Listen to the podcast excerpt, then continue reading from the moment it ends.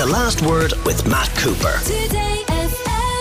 So let's talk about the death of Michael Parkinson, the venerated former British chat show host, the most famous television interviewer perhaps that Britain has ever had. John Masterson, as a former producer of The Late Late Show in Ireland, would that be exaggerating uh, Parkinson's impact? Oh no, he was enormous. I mean, in 1971, when he started, like London was the kind of television capital of the world. For he had people coming who hadn't even been seen, American actors of, of huge stature coming who hadn't been seen before, and he very rapidly. He was just anyone I know who has ever met him, and I never met him, said he was just a lovely, lovely man, very, very nice off screen. And I know Gay and he retained a friendship always. Um, in fact, Crona, Gay's daughter, put up a lovely photograph on Facebook today of the two of them chatting, and it's it's not that many many years ago. They'd worked together in Granada and had a huge mutual respect. But yes, no, you couldn't overstate it. He was enormous, talented, gifted, and absolutely couldn't have been a better person in the right place at the right time. A man from Barnsley in Yorkshire who also was a very gifted writer, particularly as a sports journalist. We'll get to mm. his hmm. sporting interests in a minute, but I think it's fair to say that he probably made Billy Connolly, the comedian, famous from the various interviews that he conducted in an early part of Billy Connolly's career, and that continued. And here's one from Michael Parkinson's final chat show. It's all the way back in 2007, in which he's talking to Billy Connolly. The, the biggest terror I have of growing old is smelling of pee. Are you, are you on the stage yet? I don't smell of pee, but I live in terror of smelling of pee. And I often wonder if I do smell of pee, because it might be like, you know, you can't smell it when it's you. No. Like, you know what I mean? When you go to a farm, when you first arrive at a farm, you go, good Jesus, how can these people live with this? Ten minutes later, you're going, oh, that smells away. There must have been a breeze. I'm just getting used to it. Another thing is involuntary noises. I started making involuntary. I don't mean just like. I, I pick things up and I go, ah, well, there you go. like old guys. I remember old guys yeah, doing yeah, yeah. Ah, Jesus. Ah, getting out of a chair. No, but my, my, my cure for that is to change the conversation mm. so as they don't hear you doing it. So you, you think, I must get out of the chair. So you, you start a conversation and what about Iraq? Isn't that whole thing a dreadful mess? And they'll go, I know, it's terrible. And then you go, ah, the whole thing's a disgrace if you ask me. don't even get into a beanbag chair you might never get out. After you're 35, don't go near a beanbag. You'll be flopping about like a turtle on its back. The story goes, John, that um, he found Billy Connolly, or it was, it was re- he was recommended to him by a cab driver, and put him on the television in 1975 when he was on the Scottish club circuit and almost an unknown. Yeah, I think it's probably true. I watched, uh, well, you know, Barry Cryer does documentaries every now and again on Sky Atlantic. I think it is, or Sky Documentaries. And he did one on Billy Connolly uh, a while ago. And he was absolutely clear that uh, Parkinson made Billy Connolly. And he went from being somebody who played clubs to somebody who could practically fill a stadium the next day. And a lot of it hinged on one joke, because this is, as you say, it was 1975. Times were much simpler. And even some of those fart jokes that he was telling, you, you just couldn't do them in 19, 1975. And there was one particular joke which Billy wanted to tell. And, uh, and his manager kind of mm, might be a bit touchy. I'm not sure if you should go there. Anyhow, Billy decided it was a very today. It sounds like a very simple joke. It was like the, it was about the man who buried his wife and uh, brought along one of his friends to see, and the wife had been buried, but her hindquarters had be weren't covered, and the punchline, which which which I can't do, but Billy did. And why did you do that? I said I needed somewhere to park my bike. And Parkinson, if you see that, laughs like a drain. And one of the lovely things about Parkinson was he always seemed, uh, every time you see a picture of him nearly, he has a smile on his face. It was great, great fun, that show. But that joke catapulted Billy Connolly with Parkinson's assistance and appreciation of it from minor to major, and of course, he Billy stayed major forever. I mean, it's uh, actually I haven't noticed anything from uh, from Billy today, but I'm sure some something will have, will have, will have happened privately because I think they they retained a great uh, respect for each other. I see when it came to Paul McCartney that he appeared, Parkinson appeared on the cover of the 1974 Wings album Band on the Run. And how long did it take then before Paul McCartney ended up on Parkinson? Oh, really? 25 years apparently before oh, really? he went on with him. right. Well, he did interview John and Yoko, and that's one of the very few times that they would have been interviewed together.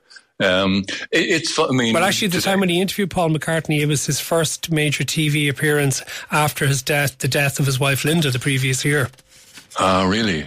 Yeah. Well, that would have been, yeah. See, Parkinson was, I don't know if Parkinson was born a great listener or he learned to be a great listener, but he never stopped being a great listener. So I think someone like of McCartney's stature would have felt very, very safe. But also, it would have been, he was legendary for his, his research. I mean, I'm talking to a former late, late researcher about, about this today, and she remembered the time when Gay would say, Gay would have watched and said, Parky got a better interview out, about, out of that person than I did, you know well, we I, I tell you, John, the pre-interviews yeah. would have been an hours. A friend of mine was a guest on yeah. the show back yeah. in the first decade of this century. And one of the researchers came and interviewed him at his home here in Dublin for nearly four hours yep. to get all of the stories that he could possibly bring back to Parkinson to prime the whole thing. So it was very, very carefully scripted. Look, Absolutely. I mentioned research. No, I don't think so much scripted, but research. But uh, it, it was apparently not unheard of for a researcher to go back to a guest up to three times and identify good stories and almost coach them into how to get the best value out of the story or how to tell the story. Now, Parkinson might not have known the story, but he would have known the nuts and bolts. Like, you know, Joe has a good story about such and such, yeah. lead him into that. And he knew then to just sit there, knowing that this person was going to give two and a half minutes and there'll be a good laugh at the end. He was a guest here on The Last Word back in December 2016 when he was in Dublin. He was promoting a book that he had written about his interactions with Muhammad Ali, the, the mm. famous boxer who he interviewed on four separate occasions on his TV show. So when he was here with me, I asked him what made Muhammad Ali stand out from other sports people.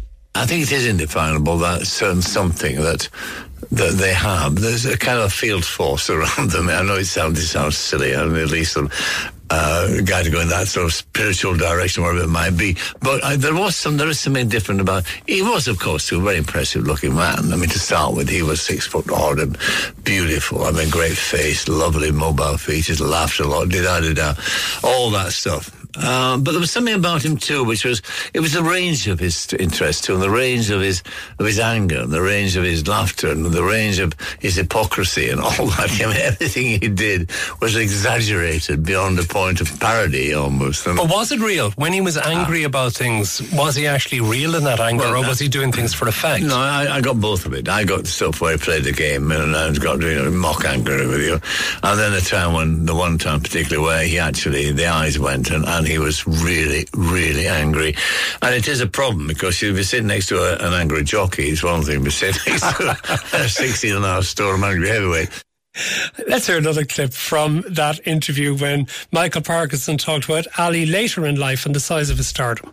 I think it's awful that not he felt, I'm sure, the people around him felt they could cart him around like some prize exhibit. He was too, he was too brilliant for that. He was too important, I think, as I said, as an iconic figure to go back to the beginning where we started. That you know there are certain people who are this kind. They're not just celebrity; they're more than that. They're not just famous or. They're, they're a degree above it, like like you know Mandela, him, the two of them were, but just different. I mean, everybody in the world wanted to touch the hem of the coat. You know, I mean, that's what set him apart. It must have been fascinating, though, to go back at this remove to do the book yeah. after he died, and to actually go back and assess the work that you had done with and him. to in many ways pay tribute to him when I couldn't do it to his face. He wouldn't let you do that. He was, he was too no, I didn't want any of that, you know, all the stuff. So it's nice to be able to sort of remember him fondly and, and, and, and to try to really analyse for myself that, that what made him what he was and why I found him so attractive and, and, and, uh, it was a, it was a strange. I met him four times, interviewed him four times. I knew not a thing about him when he died because whenever you did an interview with Ali, he would blow it up immediately. All the research you'd done, all the careful planning, wallop it had gone. Uh, but the genius of it, as I say, with Ali, is every time you interviewed him, there was a new miracle to talk about. John, I'm going to play one more clip before we finish talking about Michael Parkinson. And this is maybe one of the lower points in his career. There were suggestions that he wasn't as good, maybe, as in, at interviewing women as he was with men, that he was something of a man's man. And he certainly didn't seem to get on with Meg Ryan in 2003. You were trained to be a journalist? I did, yeah. I went to New York University, which is um, uh, uh, anyway, I went to New York University and tried. To, I studied to be a journalist. I never graduated. I had about a semester to go. And and why why did you change from being a journalist to, to, to being an actress? Uh, I I was paying my way through school by doing commercials and things like that, and one just overtook the other. I think some sometimes your life seems to choose you a little bit, and I feel like that's what happened. You, I mean, what, what kind of journalist would you have made? Do you think? um, well, I, I wasn't interested in doing anything really, you know, hardcore but I was interested in doing things like, you know, maybe write for a magazine or cooking. Do, things do, like now, a, now that some article on food. Now that you're now that you're wary of journalists, I mean, do, does it give you an insight into what they're after? Now that I'm wary of them. Yes, you are wary of journalists. You're wary of me. You're wary of the interview. You don't like being interviewed. You can see it in the way that you, you sit and the way you are. That you don't True. like doing it. so, so therefore, well, I mean, it's a perfectly easy question, a decent question to ask you about being a uh, journalist. I mean, in other words, if you were me, what would you do now? Well, I just wrap it up. Okay, and there was as well, John. There was an infamous interview with Helen Mirren oh, back in 1975 uneasy. because he described yeah. her as the sex queen of the Royal Shakespeare Company and asked if her equipment hindered her being recognised as a serious actress. Yes, and she said, "Which part of my equipment you mean my fingers?" I mean, she was very uneasy. It was, uh, it was kind of, it was 1975, was it, or something like that? He sounded like, uh, you know, a middle-aged man talking to a young girl, not quite, not quite knowing how to. It sounded, it sounded it's something you couldn't imagine uh, hearing today. But one thing about Ali, which I, I, think is worth mentioning, is I think it was probably in his last interview where Ali was going on for one of these fights where everyone thought he's going to get killed. He was too old, he needed the money, and so on. And Parkinson takes a very almost avuncular approach to him. He says, Listen, we're worried about you. People are worried that you're going to get hurt. And Ali was having none of it. And Parkinson kept coming back to this thing of, listen, is this the right thing to do? Is this sensible? You know, you, this could, you've seen guys shuffling around who got hit too often. And Ali then went on the sort of almost up to his height and said, look, I'm up here looking down at you down there. I know how to do this. What do you, you get paid, what, 10 quid a week or something like that? Da-da-da-da. And he went into a kind of, he, he wasn't able to deal with with Parkinson's genuine care for him, which looked, which I mean, because anyone would have known at that stage that, and we saw the tragedy of Ali, how he ended up in the end, that it was probably the wrong thing for a man of his age, however brilliant he had been, to go in and get hit a lot, you know? I just wanted to think about Michael Parkinson. He did also have a bad period when he drank way too much alcohol, didn't he? Yeah, yes, he did. I think he was very, very open about it. But then he also had a period where at one stage he was in Australia and in London doing shows in the same week. So he used to finish one show, get on Concorde, go down, do the other show, get back on Concorde and come back and do another show. So, I mean, he, he was, uh, he certainly put in the work hours. So he's probably entitled to some leisure, even if he perhaps took it a little too far for some years. But I mean, you're looking at a career of 50 ish years. Uh, you know, and uh, if you went off the rails for a while, he went off the rails for a while. So many, so many other things to remember. Uh, like, I mean, married to his wife, who they met as journalists. I think they're married oh, they got married in their twenties, uh, and uh, he, there was a wonderful. Uh, the thing you hear people say about him who met him was he was t- authentic, as a word you hear people use a lot. He was straightforward. He was a guy. He loved his cricket. He loved his sport, and uh, and I think when you look at a great listener like that, and this is something that's very very true of Gay as well. Gay didn't just listen on screen. He listened all the time. He had a genuine interest in people, and not having met him I, I, get the impression Parkinson was a very easy conversationalist and that people felt very easy in his company and Indeed. that he probably felt, felt likewise. Indeed. Well, that's our experience when he visited us here in the yeah. studio in December yeah. 2016, uh, the late Michael Parkinson. Thank you very much, John Masterson, former Late Late Show producer, for being with us. The Last Word with Matt Cooper. Weekdays from 4.30. Today FM.